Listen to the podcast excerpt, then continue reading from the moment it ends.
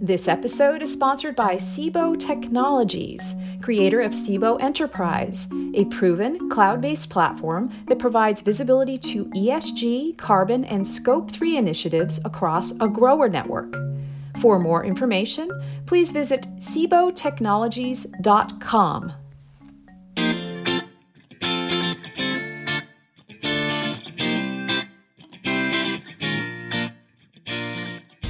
From GreenBiz Group, welcome to this week's edition of three fifty. I'm Joel McCower here in Scottsdale, Arizona, the scene of GreenBiz twenty-two. On this week's edition, the sights and sound of GreenBiz twenty-two, Sanda Ojiambo on human rights and supply chains, Paul Polman on courageous leadership, Allbirds' Hana Kajimura on embedding sustainability in corporate purpose, and why companies are digging in to circular mining. We've hit the mother lode this week on three fifty.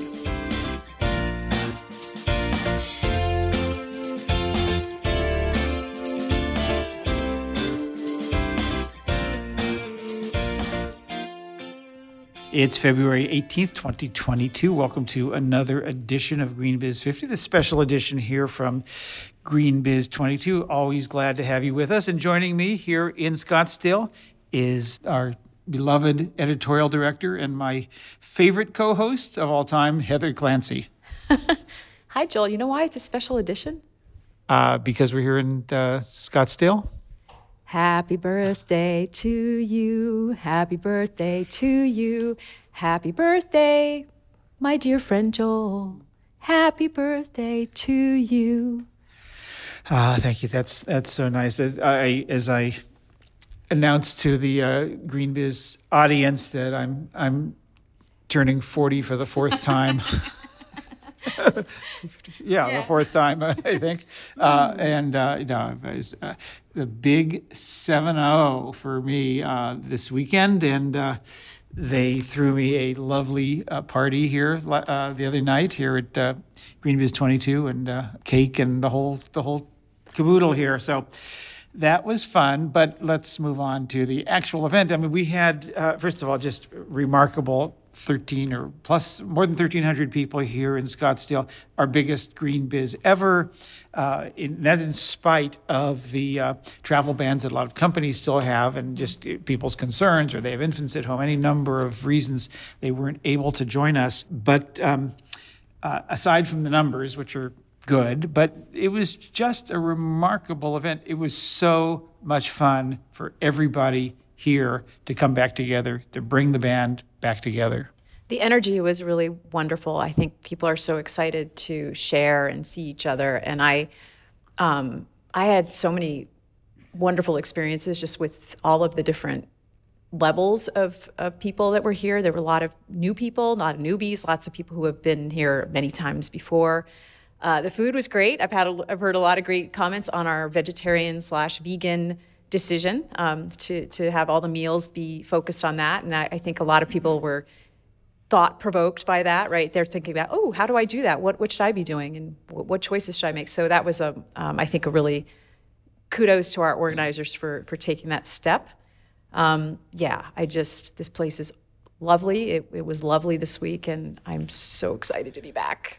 And we got to meet many of our three fifty listeners. Uh, it was really fun for the, those of you who came up to us and said, uh, I, I love your podcast. I yeah. mean, it's, you know, we, we put it out there every week, and we love to, uh, we, we assume that we hear anecdotally people say, oh yeah, I listen to this here and there, but to just people coming up and, you know, meeting us as it, we're in the flesh. And Heather, I know you had a lot of fanboys yeah. and fangirls uh, just coming up to you, which is just, is this lovely.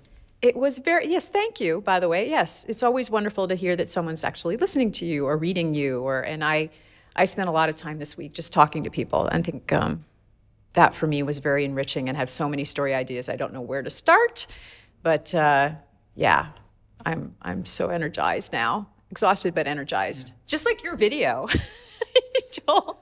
So for those of you who haven't watched the live stream, you really should, because Joel did a great um, video that sort of depicts the dilemma that, that every sustainability professional faces every morning, you know, the, the doom, the doom and gloom kind of side of it, but then the, the absolutely overwhelming optimism that you feel, and sort of the, the, the ping-ponging back and forth uh, of that emotional, you know, feel those emotional uh, differences every day. So thank you for doing that. Yeah, that's kind of the duality in which people in sustainability operate, this incredible achievements and commitments and goals and, and, and things to be proud of, and yet, you know, the understanding that this isn't moving fast enough, that the bolt, a lot of the goals are kind of just uh, tinkering at the margins, and, you know, we go from hopeful to uh, depressed to uh, excited to frustrated in, in, in the course of a day, and so or an hour or an hour, yeah, and and so wanted to bring that to life, and it was in sort of a fun way, and and there were people who said, Um, have you been living in my brain? So it did strike a nerve. Mm-hmm. Um, so yeah, so this uh, week we're going to you know, skip over the usual week in review and just sort of play some of the of the segments that um, that Heather has picked out for us this week uh, from uh, the main stage. But before we do that, uh, Heather, I know you did uh, some breakouts. Uh, what was what was fun for you this week? What was interesting and, and educational? Well, so probably. I'll, I'll speak to, to a, a pair of breakouts first, and then uh, the one that really I had a lot of fun moderating. I did not expect it to be as popular as it was. Um, I actually spent a lot of time in sessions focused on mentorship and intergenerational collaboration and how what I can learn from, from the next generation. And, and so that for me as a manager just was very enriching, it, regardless of whether I'm in sustainability or not. And there were a lot, quite a few of our um, thirty under thirty cohort was here um, from the, the past six years that we've done it. By the way, nominate yourself, nominate someone else. We have the current um, nomination process is underway on the site. Um, but that was very enriching. And I feel like the career, there's something different happening, right? With it, we now see as sustainability is being embedded in organizations, this community is trying to figure out how we train others, how we inspire others in different roles, but also inspire the next generation. Oh, by the way, vice versa, because we have way, probably more, my my, my humble experience, to learn from the people coming up that are going to have to live with the results of this.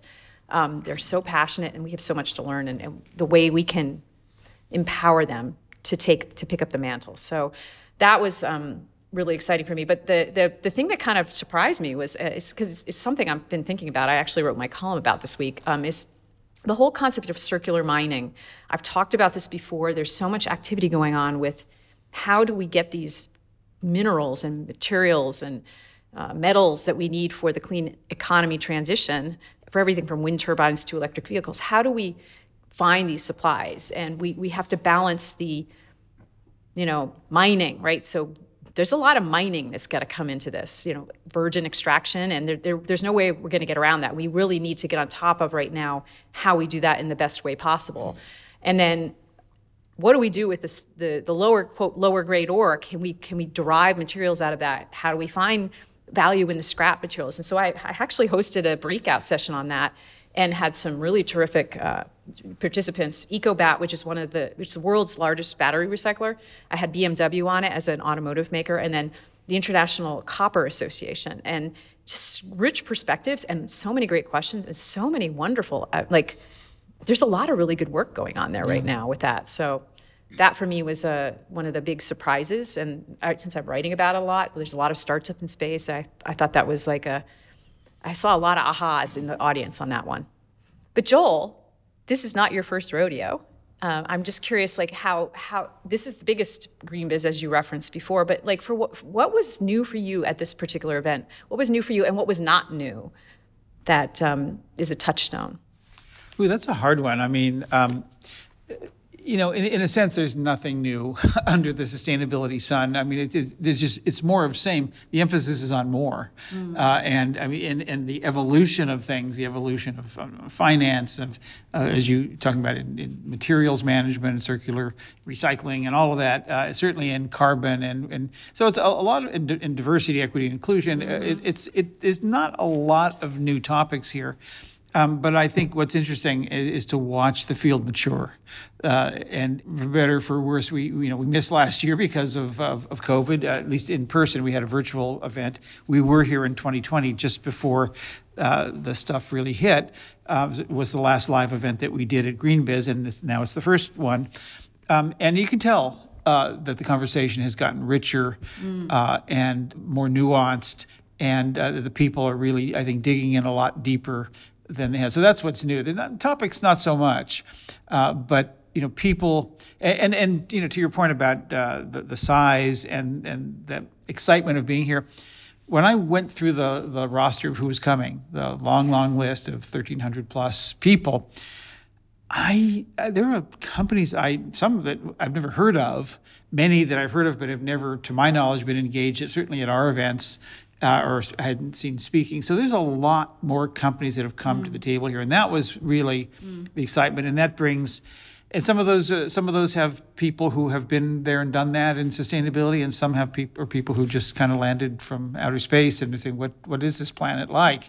and and so uh, that's really interesting. And and what's so so amazingly wonderful about the GreenBiz community is that everybody's embraced. And, you know, come on over, I'll show you. Let me tell you how you do that. And I got, you, you should meet so-and-so because they'll, they've already done that. And, and, and that collaborative spirit, that community spirit that, that is just so palpable here, uh, it gets richer every, every time we, we bring people together. And so that was, was, was really, really fun. But I, I, I had uh, two sessions Uh, with Paul Polman, uh, who you may know is the uh, former C E O of Unilever, and uh, prior to that, with spent P and G. Decades with P and G, and and um, and is just really. I mean, he talks about courageous leadership, but I have to say he is probably modeling that as one of the most courageous leaders I've seen. And he has a new book out called Net Positive, uh, co-authored with our, our good friend Andrew Winston, and. Um, He, you know, we did a uh, main stage uh, conversation and then a breakout. And the breakout was, I thought, uh, really fun because it we basically gave the audience uh, some assignments to talk about at the tabletop level, and then they did some brief report outs of you know f- three or four or five of the tables, and then Paul responded in in just extraordinary fashion, uh, talking in, in not just sentences and paragraphs, but chapters uh, about what he just heard. And we did the two rounds of that in just one hour. And it was really,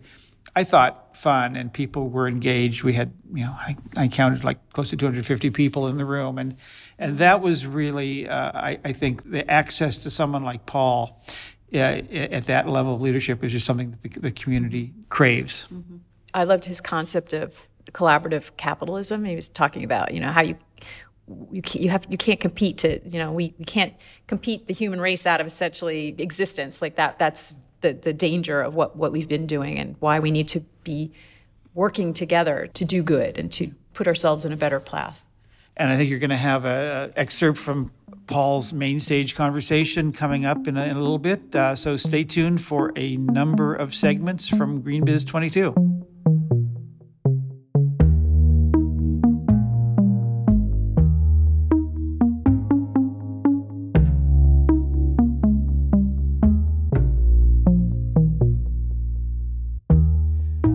Okay, Heather, what do you have lined up for us? We're going to start with Paul Polman. In this one, he speaks about systems change and the responsibility of large companies to really put pressure on others to, to act in a, a different way. So here's Paul Polman. Be much more system thinkers. I didn't want to have contingent labor on the payroll because, you know, my basic starting point is always, how do you want to be treated?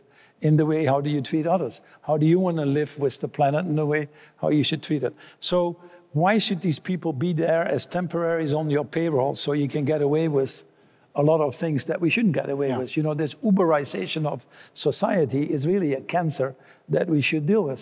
So we said all the contingent labor in Pakistan and India that were all working in these tea factories and whatever, we make them permanent employees. Oh, that's way too much money. We can never survive. We can never compete. But we make them permanent employees. If you cannot compete that way, you shouldn't be in that business, in my opinion. So we make them permanent employees. Yeah. No, but what you see... But what you see is a different thing. We make them permanent employees, but you don't have any more uh, attrition. You have higher productivity. If you start thinking in systems, you know, when when Uber uh, Eats or whatever, Deliveroo, this was in the U K, Deliveroo came out, and this, the guys came to my office because unfortunately they were all guys at that time, but they said, you know, we can have a billion more in turnover in ice cream because everybody we could now call and within two minutes we'll, we'll eat a wonderful Magnum here or a Ben and Jerry's. So, um, but so my only question is how much do these people get paid? You know, these people weren't even paid a living wage for London. Yeah, yeah. It, and then meanwhile, you know, being in traffic and being exposed to all the risks that nobody seems to care about. I don't want to sell my ice cream that way. So we said to Deliveroo, you go to London living wage if you want to have Do, to do business with yeah. us. They did, to their credit. So this is what net positive is all about, is use your size and scale to change the system around you. We were the first ones issuing green bonds, uh, not to dwell on. But I didn't need any green bonds because we were well above the qualifications of green bonds. But the banks were eager to deal with Unilever. So I said, the only way you can deal with us is if you stop financing this illegal deforestation that's going on in the world. So you use your size and scale to drive this broader systems yeah. change. That's how we need to think about yeah. things. I call it the multiplier effect. You know, my socks is for water. I buy these socks. Some money goes to water. They call it conscious steps. I feel happier. I still need my socks, but it's a multiplier effect. That's how we should be living our lives. I had the pleasure of interviewing the C E O and executive director of the U N Global Compact, Sanda Ojiambo. And here she speaks about supply chains and why they need to be embedded more strategically and thoroughly into the sustainability strategies of larger companies. So here's Sanda Ojiambo. You know, this has to be done from a corporate strategy perspective. You know, your supply chain is not incidental. Your externalities are not inc- incidental to how you do your core business. And I think that is a really important uh, perspective to start with. I think businesses need to take the full ecosystem into consideration, look at who your stakeholders are and, and the impact that they have on your business as a whole. Mm-hmm. So anything that you would do um, at your corporate headquarters, my, my question would be, can you take an analysis of the importance of that work and run it through your supply chain and see what it looks like there? Where do you have gaps? Where do you have improvement opportunities? And how do you leverage your supply chain to truly build resilience in your business for the long term? Mm-hmm. And it's not just the big partners. No, it's all of them. You know, um, we've taken a keen interest in looking at the S M E sector in our new strategy, primarily for two reasons. I mean, one, S M Es drive close to eighty percent of the economy, but most S M Es also form part of the supply chain of a lot of large and successful companies, but yet they could be their weakest point if we don't take them into consideration. Look, I think that there's immense opportunity for, for business growth and for business sustainability. The challenges play out very differently um, across the globe. Um, I would say in a lot of developing and emerging economies, what, what you know, what the huge opportunity for me there is providing an enabling environment for business to thrive, providing more structure, access to finance, an enabling environment, and supporting regulatory environment for S M Es uh, to be able to grow and thrive would be one.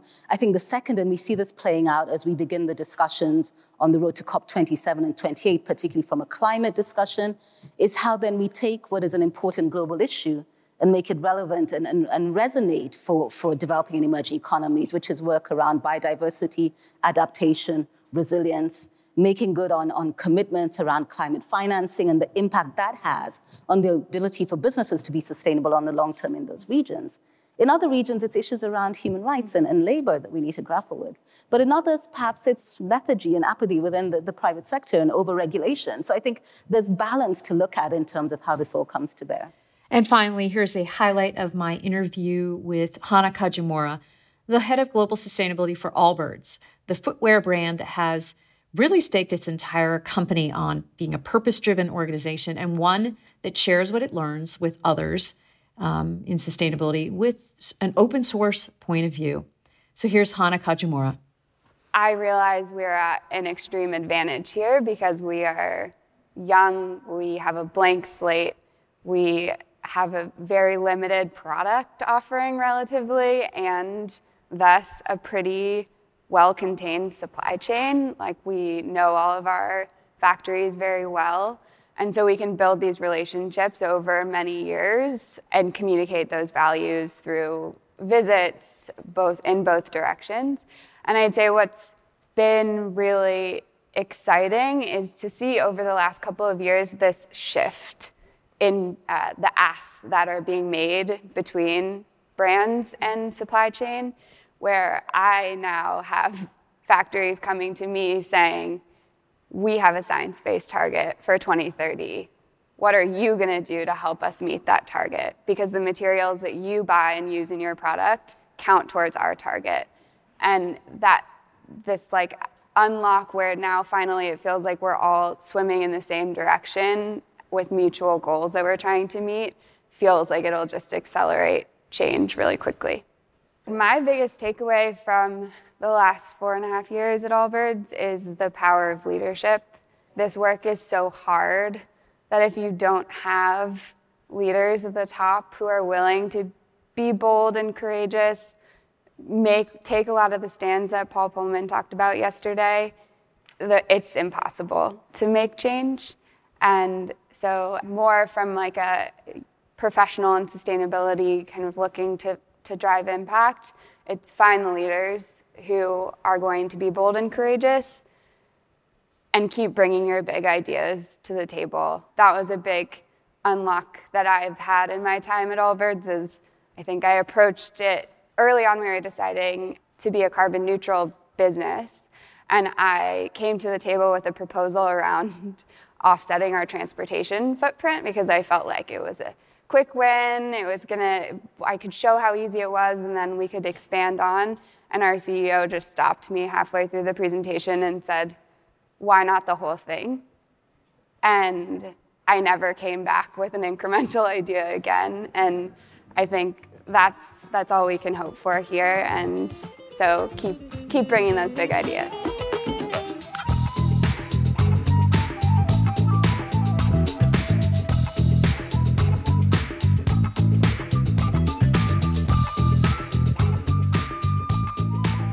Enterprise software company Salesforce this week signaled the next stage of its climate action strategy by establishing sustainability as a core value for the company, along with the concepts of trust, customer success, innovation, and equality. The move follows the disclosure earlier this month that Salesforce will determine a portion of what it calls executive variable pay according to four E S G measures. This year, that pay will be linked to increasing the representation of Black, Latinx, Indigenous, and multiracial employees. Executives will also be rewarded for reducing air travel emissions and for increasing spending with suppliers that have signed the Salesforce Sustainability Exhibit, which commits them to reducing their carbon footprints. Joining me to chat about these developments is Patrick Flynn, Senior Vice President and Global Head of Sustainability for Salesforce. Hey, Patrick. Hey, Heather, so good to speak with you again. How are you? I am wonderful. It is really great to catch up. Uh, and I have to ask, my first question is, tell me about, give me the backstory here. Tell me about the process of turning sustainability into a core value. Why, why this? Why now? What did it take? Yeah, you know, and for those who are less familiar with Salesforce, it's most important to say up front, this is a big, big deal. Mm-hmm. Uh, Salesforce has a strategic process called the V two M O M. Now that's an acronym, V V M O M. It stands for vision, values, methods, obstacles, and measures. And you know there are articles about it, books about it. And the way it goes down is every year, everyone in the company publishes their V two M O M for everyone in the company to see. And so what we have here with this news is at the corporate level, sustainability named as a value to the company, meaning everyone, when they're thinking about what their goals are for the year and how they'll make decisions underneath those goals and prioritize things, everyone is going to be looking at sustainability, climate impact, our role in addressing the climate emergency when they're thinking about how they're going to get their work done. Um, these values don't change very often. And for me, you know, this is the, the culmination in a lot of ways of that strategy that heads of sustainability always espouse, which is to embed sustainability, embed this work really deeply into the organization and make it everyone's job. Mm-hmm. For Salesforce, the way that manifests itself is getting something like this named as a value. So it is it is a big, big deal, and we are so proud.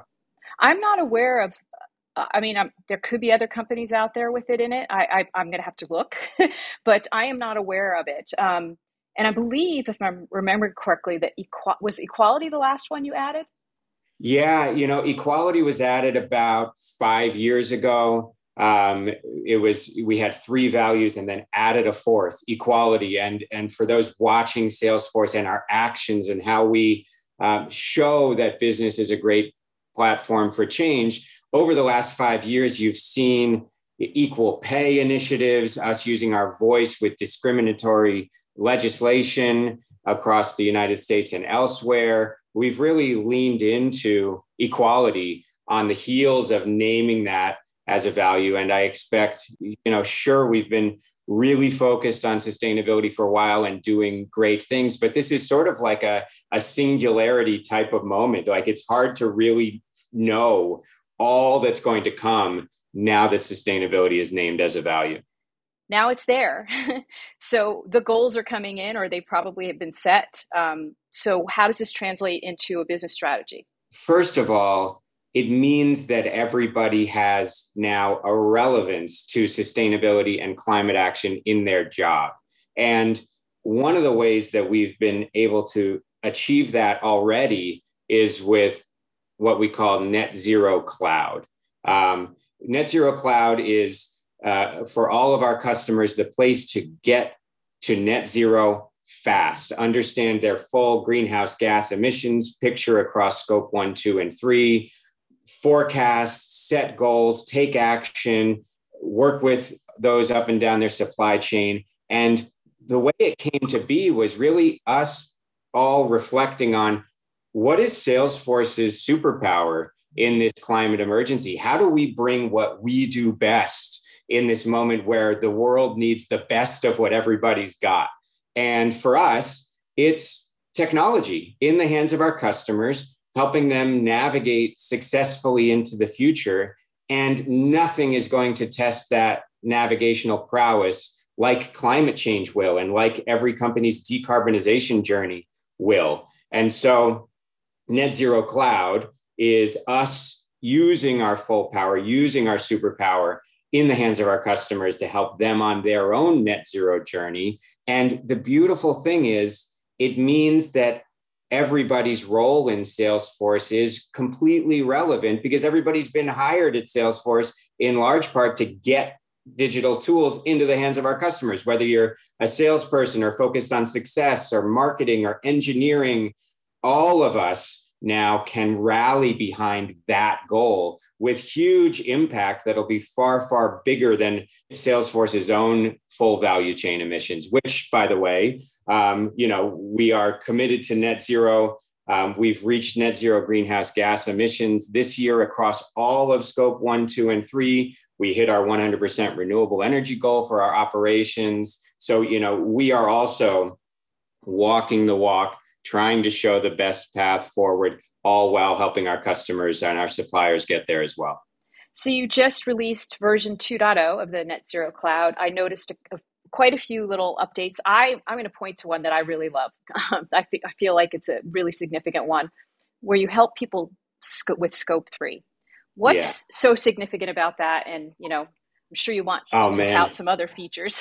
yeah. Well, I mean, you know well, how it, long, how long do we have, right? Uh, so many exciting things about this release. Um, and let's just zoom right in on the scope three piece and why it's so exciting. Three things. Number one, the era of any company being judged only by its scope one and two activities is completely over. We're now in a world where every brand, every company, every product needs to be evaluated across all of scope one, two, and three. Uh, and for those less familiar with that vernacular, it just means everything from the very high end of the supply chain all the way through to your role in it and all the way down to the use of that product or service. Um, so that's one reason. companies need to have this data. Number two is it it's completely integrated with Slack. So Salesforce made its largest acquisition to date this past year, and Slack is sure a, a communication and collaboration tool, but also with Slack commands, you can send and receive information from suppliers to customers seamlessly. And so we've used Slack to help on this scope three challenge. And then the third really, really exciting thing to me is if you're talking about scope three, you're mostly talking either about upstream supply chain emissions or downstream product use emissions. And in either direction, even though it's not always obvious, you're talking about a customer relationship. So when you're looking upstream to, su- to suppliers, you're using your voice as their customer, trying to get them to do things differently. And you're thinking about your downstream impacts. You're thinking about how your customers are choosing and using your products and services. And so this customer relationship is at the heart of what Salesforce does. We are the customer relationship management leader, the C R M leader. And here with this, you know, what we're joking about is we've got a new C R M in town, and that's carbon relationship management. And with scope three and with Slack and everything we're doing, we're changing the relationship that every company has with their carbon footprint. Right.